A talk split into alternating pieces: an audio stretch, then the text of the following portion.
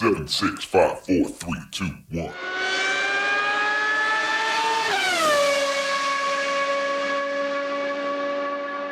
Herzlich willkommen zu Formel 1, dem Podcast mit Christian, einem spanischen Formel 1-Fan. Und mit Frank, einem deutschen Formel 1-Fan, nach dem großen Preis von Singapur. Nach einem Rennen, das nicht von einem Red Bull gewonnen wurde, sondern von Carlos Sainz. Große Überraschung. Hättest du gedacht, dass Carlos Sainz derjenige ist, der Max Verstappen bzw. Red Bull vom Thron stößt? Never ever. also ich weiß gar nicht, ob ich Ferrari getippt hätte. Ich hätte wahrscheinlich vorher Mercedes oder sogar Aston Martin. Okay, jetzt vielleicht nicht, aber am Anfang der Saison hätte ich wahrscheinlich Aston Martin und jetzt Mercedes getippt. Aber dass ein Ferrari gewinnt und dann noch Sainz, nie im Leben, nein. Ja, und dann noch Sainz ähm, mit einer echt guten Leistung. Also nicht in einem Chaosrennen durch irgendwelche dubiosen Umstände und absurde Safety-Car-Phasen oder Regenrennen oder, oder, oder, sondern äh, Carlos Sainz letztendlich verdient aus eigener Kraft, muss man sagen. Ne? Ich finde es auch. Er hat das Qualifying gut gemacht. Natürlich, äh, Safety Car und so hat ihn jetzt auch nicht geschadet, aber er hat sich auch nicht da irgendwie durchgemogelt. Ja? Also er hat einfach ein gutes Qualifying gemacht, dann hat er von Anfang an das Feld angeführt und auch bis zum Ende geschafft. Und ich würde auch sagen, äh, dank auch seiner Intelligenz, weil teilweise, glaube ich, hat er Sachen gemacht, die von Ferrari vielleicht nicht so gedacht waren. Und äh, ich spiele darauf, äh, dieses, dieses äh, extra langsam und den Norris das DRS immer anzubieten ja. oder mitzugeben. Ja. Das glaube ich nicht, dass es im Sinne von Ferrari war und das hat er super gemacht. Ja, wenn wir mal gleich damit anfangen, auch wenn wir das, das Rennen jetzt damit von hinten erzählen. Äh, es gab einen Funkspruch von Ferrari, in dem sie gesagt haben: Pass auf, Norris ist im DRS-Fenster und Sainz meinte nur: It's on purpose, also es ist Absicht.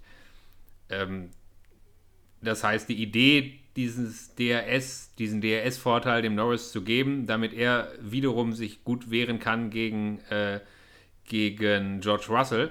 Die Idee war von Sainz und das zeigt natürlich eine gute Rennübersicht.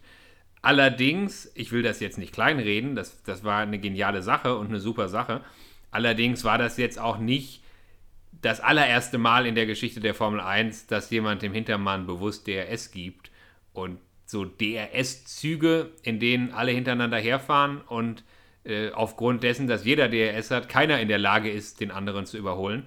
Das haben wir in der Vergangenheit schon öfter gesehen. Wer da auch ein ganz großer Meister war, im Übrigen war der andere Spanier, nämlich dein Freund Fernando Alonso. Der hat das in der Vergangenheit eher im Mittelfeld, aber auch schon öfter gehabt, dass er der Erste war und hinter ihm vier, fünf Autos, alle DRS und keiner konnte überholen. Also ja, diese Idee, dem Norris DRS zu geben, war klasse und es hat super funktioniert. Er hat es perfekt umgesetzt.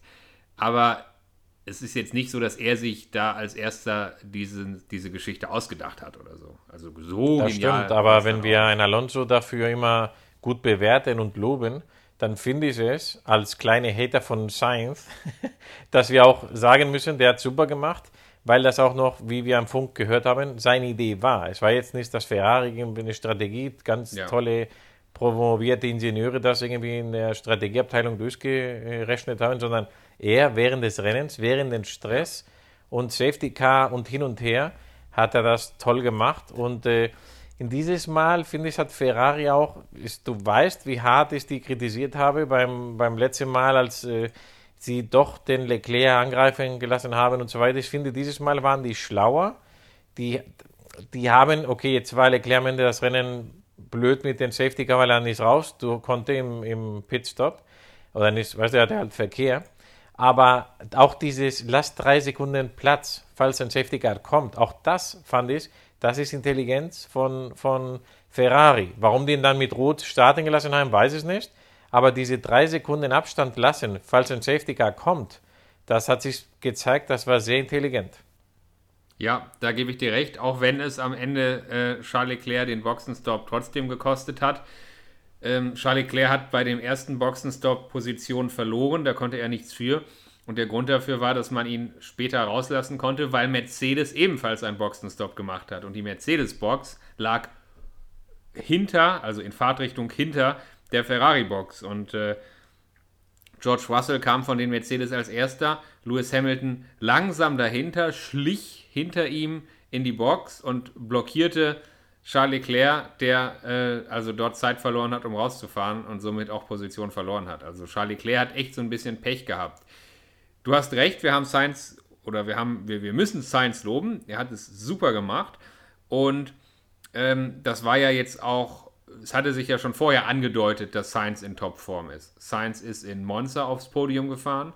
Science hat in Monza seinen Teamkollegen in harten Duellen hinter sich gelassen und hat es am Ende aufs Treppchen geschafft. Und jetzt eben hier in Singapur auch wieder. Du hast es schon gesagt, er ist die Pole Position gefahren und er hatte das ganze Wochenende über seinen Teamkollegen im Griff. Und ähm, ja, klar, es war Pech für Leclerc, dass er diese Position dort verloren hat oder diese Positionen dort verloren hat beim ersten Stop. Aber so ist es eben. Wer vorne ist, hat den Vorteil und äh, Sainz hatte es halt hier verdient, vorne zu sein. Also muss man wirklich sagen, ganz, ganz äh, tolle Leistung. Und ich glaube, Charles Leclerc kann sich warm anziehen, weil von Nummer 1 im Team, würde ich sagen, kann man da jetzt nicht mehr reden momentan. Ja, ich weiß nicht. Ich bin immer noch der Meinung, dass Sainz nicht ein Nummer 1-Fahrer ist.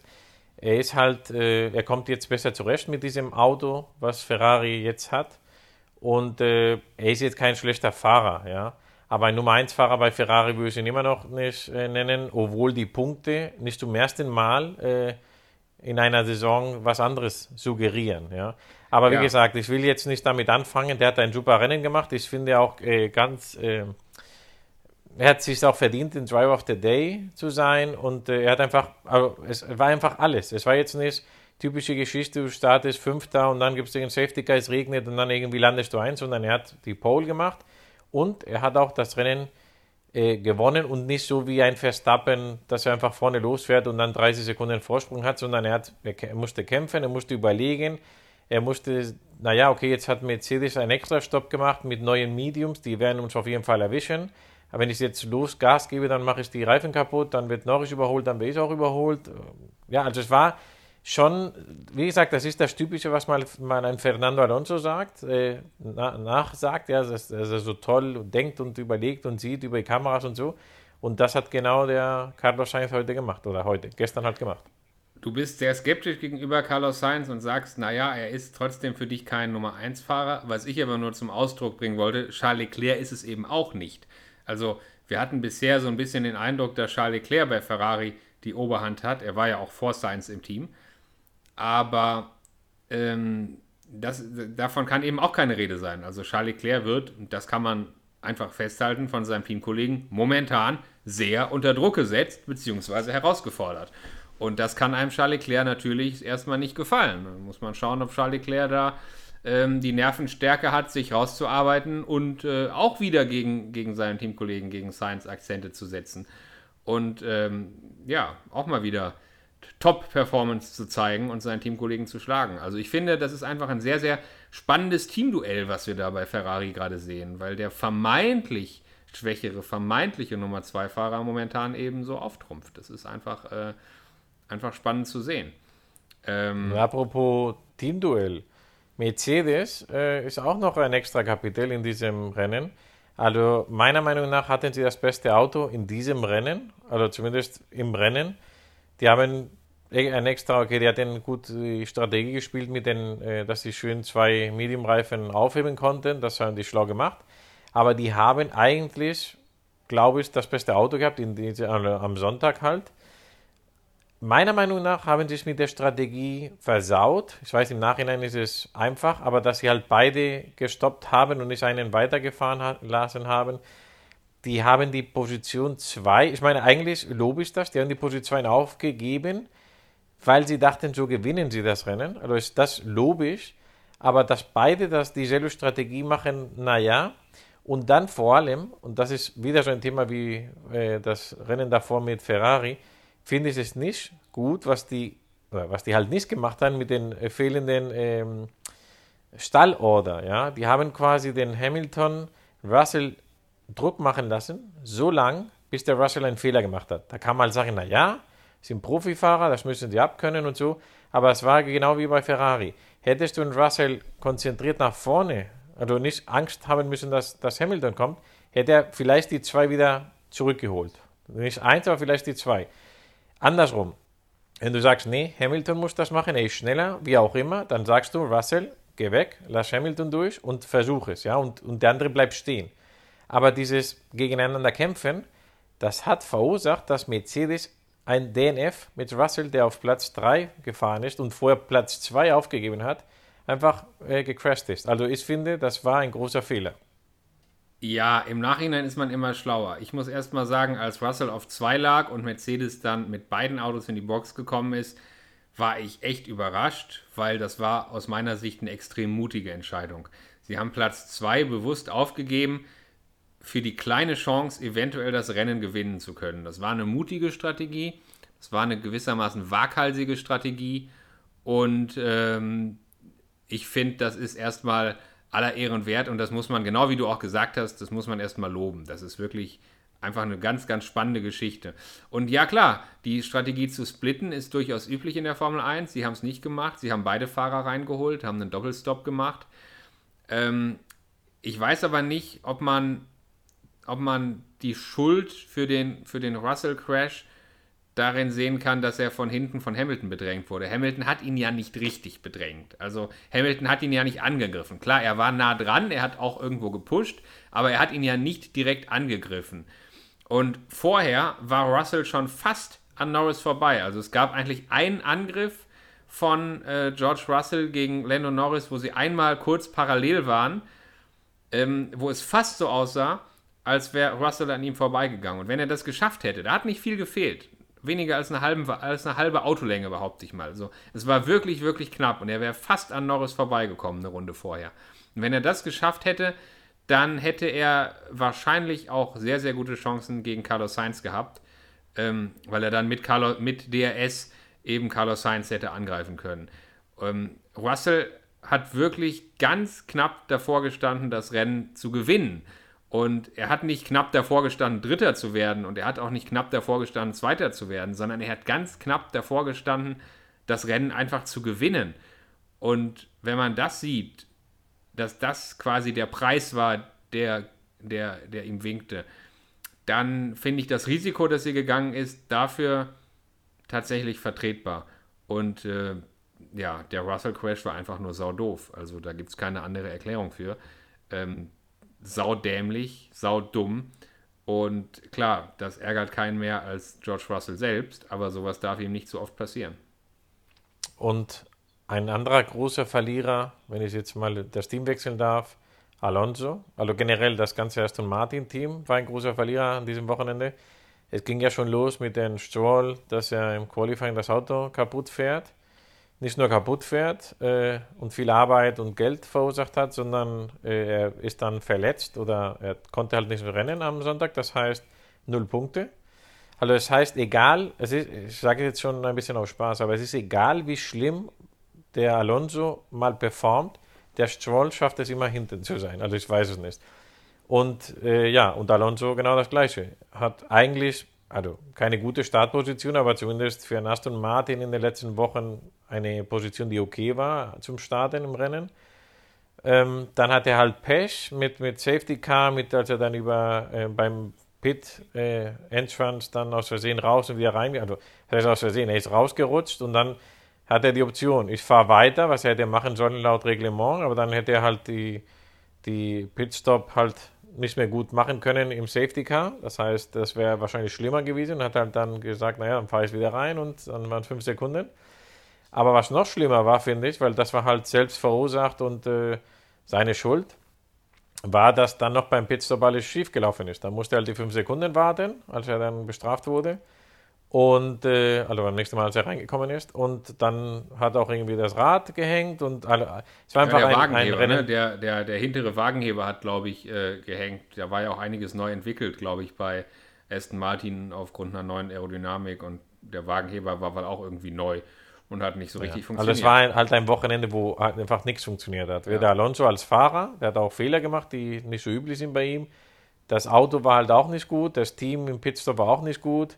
Also es war so ein Wochenende, also so wie ich es Alonso einschätze, er sagt bestimmt lieber sowas, ein Wochenende, wo alles scheiße läuft, hm. als mehrere, wo es halb läuft und dann am Ende nichts bringt. Ja? Also wahrscheinlich will er alles, alles Schlimme an einem Wochenende haben und, und fertig. Ja? Also, aber schlechtes Wochenende für das Team Aston Martin. Ja, vor kurzem haben wir noch darüber gesprochen, dass Aston Martin jetzt in jedem Rennen aufs Podium kommen möchte und jetzt wird Alonso einfach mal letzter und Lance Stroll kann gar nicht starten aufgrund seines Unfalls, was übrigens auch ein relativ harter Unfall war am Samstag. Also ähm, wie er da eingeschlagen ist, das war schon übel. Und, ähm, ja, aber wenn das ein, ein Mick Schumacher macht, dann wird er fertig gemacht von der Presse und also außer von Sky natürlich, aber von der restlichen Welt wird er fertig gemacht, mhm. was er Kosten er verursacht, wie schlecht er fährt, ob es nicht zu früh ist und keine Ahnung. Und der Stroll, ja, wir wissen alle, wieso er da immer bleibt und bleiben wird erstmal. Mhm. Aber ja, das war einfach ein dummer Fehler. Ja, das war jetzt nicht irgendwie, ja, es war einfach ein dummer Fehler und selber schuld. Ja, und ein Rookie ist er ja nur auch nicht mehr, der Lance Stroll. Ne? Ähm, Im Gegensatz, ähm, also apropos Rookie, im Gegensatz zu Logan Sargent. Logan Sargent im Williams, der auch alles andere als gut aussah. Äh, der nämlich auch äh, praktisch äh, ohne, ohne Not unbeteiligt von anderen mehr oder weniger geradeaus in die Wand gefahren ist im Rennen und sich den Frontflügel abgefahren hat, am Ende 14. also quasi vorletzter vor Alonso wurde. Ähm, ich glaube, noch ein paar solche Aktionen von Logan Sargent und da wird nächstes Jahr ein Cockpit im Williams frei. Ich bin ziemlich sicher, dass das passieren wird. Der einzige Grund, warum er es vielleicht überlebt, ist, dass er, das klingt jetzt böse, aber dass er ein Amerikaner ist. Ja. Dass er ein Amerikaner ist und dass das Team unbedingt einen Amerikaner haben will, weil jetzt der Markt so und so ist und keine Ahnung. Ja, so die Sachen, die man manchmal hört von, ja, nein, wir brauchen einen Asiaten oder wir brauchen ein irgendwas, ja. Also das ist halt unfair, aber das ist das Einzige, was ihn vielleicht rettet, wenn es nicht ein anderer Amerikaner irgendwo gibt, der halt besser ist oder wo man es noch nicht weiß, ja. Aber, aber wie, finde, viel, wie viel ist ein amerikanischer Fahrer wert, der in jedem zweiten Rennen so dumme Fehler macht und ähm, ohne Not in die Wand fährt? Und nur, ja gut, nur für wie viel solche ist ein Mazepin wert, weißt du? Ist, äh, weil ein Russe ist mit viel Kohle. Also wenn ein Amerikaner mit guten Sponsoren kommt, dann wird es ein kleines Team geben, den wahrscheinlich dann engagieren muss oder wird. Aber ja, ich finde auch nicht. Ich finde, es gibt viele Fahrer, die die Chance nicht verdienen oder jetzt der hatte die Chance und hat es nicht, nicht ausgenutzt und man sollte den wahrscheinlich wechseln. Und auch einer, der jetzt wahrscheinlich zu Hause sitzt und sich Sorgen machen sollte, finde ich, ist ein Ricciardo. Oder was denkst du? Ja, absolut. Also, ja, Daniel Ricciardo, das ist ja eine Geschichte wirklich wie aus einem schlechten Film. Also, erst kommt er selber für Nick de Vries zurück, performt gut, sieht sehr gut aus, ist der große, der große Rückkehrer, die große, die große Geschichte des, des Formel 1 Sommers. Und äh, dann verletzt er sich an der Hand in Holland, kann selber nicht mehr fahren und seine Vertretung performt auf einmal richtig gut. Und Liam Lawson, ein Rookie im Alpha Tauri, neu in der Formel 1, neu im Alpha Tauri, ähm, kommt er aus dem Nichts mitten in der Saison plötzlich doch noch ins Fahrerfeld und performt einfach mal richtig, richtig gut. Holt jetzt in Singapur sogar einen Punkt auf Position 9. Und nicht nur, dass er extrem gut performt und ähm, nicht nur, dass er, dass er Daniel Ricciardo, der zu Hause sitzt, alt aussehen lässt, sondern auch seinen Teamkollegen setzt er ordentlich unter Druck. Auch ein Yuki Tsunoda muss sich fragen lassen, was mache ich da eigentlich bei Alpha Tauri, wenn hier Liam Lawson kommt und mir tatsächlich, ich will nicht sagen, äh, um die Ohren fährt, aber tatsächlich ihm da äh, durchaus ein bisschen Druck machen kann. Also Liam Lawson, ganz, ganz große Geschichte. Und klar, für Daniel Ricciardo ist das richtig bitter. Du kommst wieder, überzeugst, verletzt dich dann, sitzt jetzt zu Hause und eigentlich fragt sich alle Welt, naja, ich meine ganz ehrlich, wen sollte Alpha Tauri jetzt eher engagieren? Daniel Ricciardo, der zwar gut performt, aber die besten Tage definitiv hinter sich hat? Oder Liam Lawson, den jungen Newcomer, der auf einmal richtig auftrumpft? Exakt. Und noch ist es ja ein, ein zweites Team von Red Bull.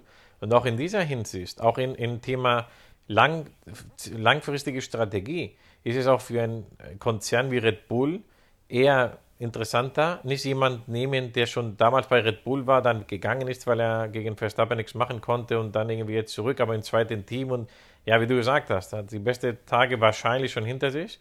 Als, oder ein Junger, der gut performt, der zeigt, dass er gut performen kann vom, vom Tag 1 als Rookie.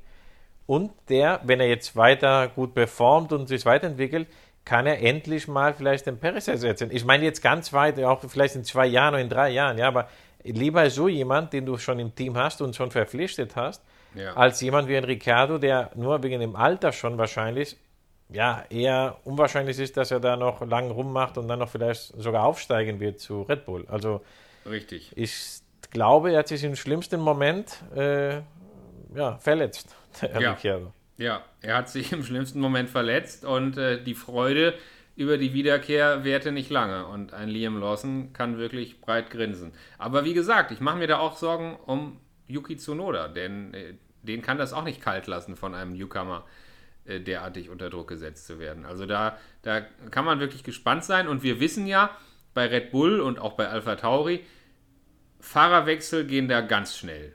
Da wird nicht lange gefackelt. Also wenn die den Eindruck haben, das reicht jetzt und die Chance ist vorbei, dann geht das ganz, ganz schnell. Und äh, Verträge sind da im Zweifel auch nichts wert. Oder haben entsprechende Klauseln, die sie wertlos machen, wenn es denn so sein soll. Also da können wir sehr gespannt sein. Ähm, ich glaube, da wird sich noch einiges tun. Wir müssen aber noch kurz eine grundsätzliche Sache klären. Wir haben jetzt ein Rennen gesehen in Singapur. Ein Rennen, in dem Ferrari gut aussah, in dem Red Bull überhaupt nicht gut aussah, auch Aston Martin nicht gut aussah. Und ein Rennen, in dem wir eben jetzt zum ersten Mal in dieser Saison ein anderes Team als Red Bull ganz oben auf dem Podium hatten. Singapur hat seine eigenen Gesetze. Singapur ist aufgrund der Streckencharakteristik ein echt sehr, sehr außergewöhnliches Rennen. Und einige Leute haben gesagt, naja, es gab ja neue Regeln von der FIA, neue technische Direktiven. Da ging es um Flügel, die nicht mehr so flexibel sein durften wie vorher. Und man hat gemunkelt, dass das eventuell Red Bull getroffen haben könnte. Andere haben dementiert und haben gesagt, nein, Red Bull hat am Auto überhaupt nichts verändert. Die Direktive, die technische Änderung hat überhaupt noch keinen Einfluss auf die Performance der Autos, kann noch keinen Einfluss haben.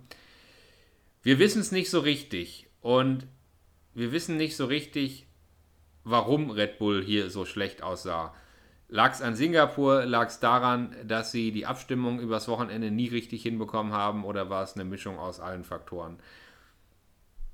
Was meinst du? Kommt Red Bull so stark zurück, wie wir es gewohnt sind? Oder bleibt es an der Spitze jetzt so spannend, wie wir es in Singapur gesehen haben? Also ich würde mir wünschen, dass es wie in diesem Rennen äh, drei verschiedene Teams innerhalb von 1, etwas Sekunden durchs Ziel fahren. Das wäre natürlich mein Traum. Aber ich bezweifle es. Wie du gesagt hast, schlechtes Wochenende, obwohl die gesagt haben bei Red Bull, dass sie gar nicht wissen, was da passiert ist. Ähm, ja, die haben gezeigt, dass es ja, quasi wie bei Mercedes in den Top-Zeiten, das sind ein Team, was äh, sehr tolle Leute hat, die ganz viel wissen und können und wahrscheinlich sofort sehen, was das Problem war. Und äh, wie du auch gesagt hast, Singapur hat, ist eine Strecke, die besonders ist. Interessant fand ich auch, dass es eigentlich eine Strecke war, die theoretisch laut Papier und laut äh, ganzen Experten, die in Spanien und Deutschland alle so tolle Progno prognostizieren und so Sachen halt reden, äh, haben gesagt, dass ein Aston Martin da gut sein muss und Ferrari zum Beispiel nicht. Und äh, also es war am Ende komplett anders, ja. Ich will nicht sagen, dass die keine Ahnung haben. Ich sage nur, sei es jetzt die Strecke, sei es die Formel 1, irgendwas ist halt schön, dass es nicht immer alles so plausibel oder so logisch ist oder so vorhersehbar. Ich hoffe, dass es so bleibt oder zumindest ab und zu mal so bleibt.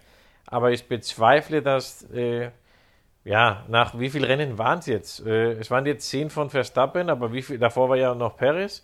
Also, dass auf einmal der, der, der Red Bull Fünfter sein wird, das glaube ich auf keinen Fall. Das bezweifle ich sehr. Sergio Perez hat das zweite Rennen in Saudi-Arabien und das vierte Rennen in Baku gewonnen. Und äh, den Rest hat eben bis jetzt Singapur Max Verstappen gewonnen.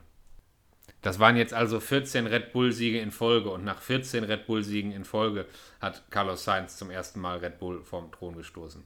Das nächste Rennen, wir haben gerade über Yuki Tsunoda gesprochen, das nächste Rennen ist in Japan, Tsunodas Heimrennen. Und ähm, ich würde mir auch, genau wie du und wie wahrscheinlich alle, wünschen, dass es weiter so spannend ist und so knapp ist an der Spitze.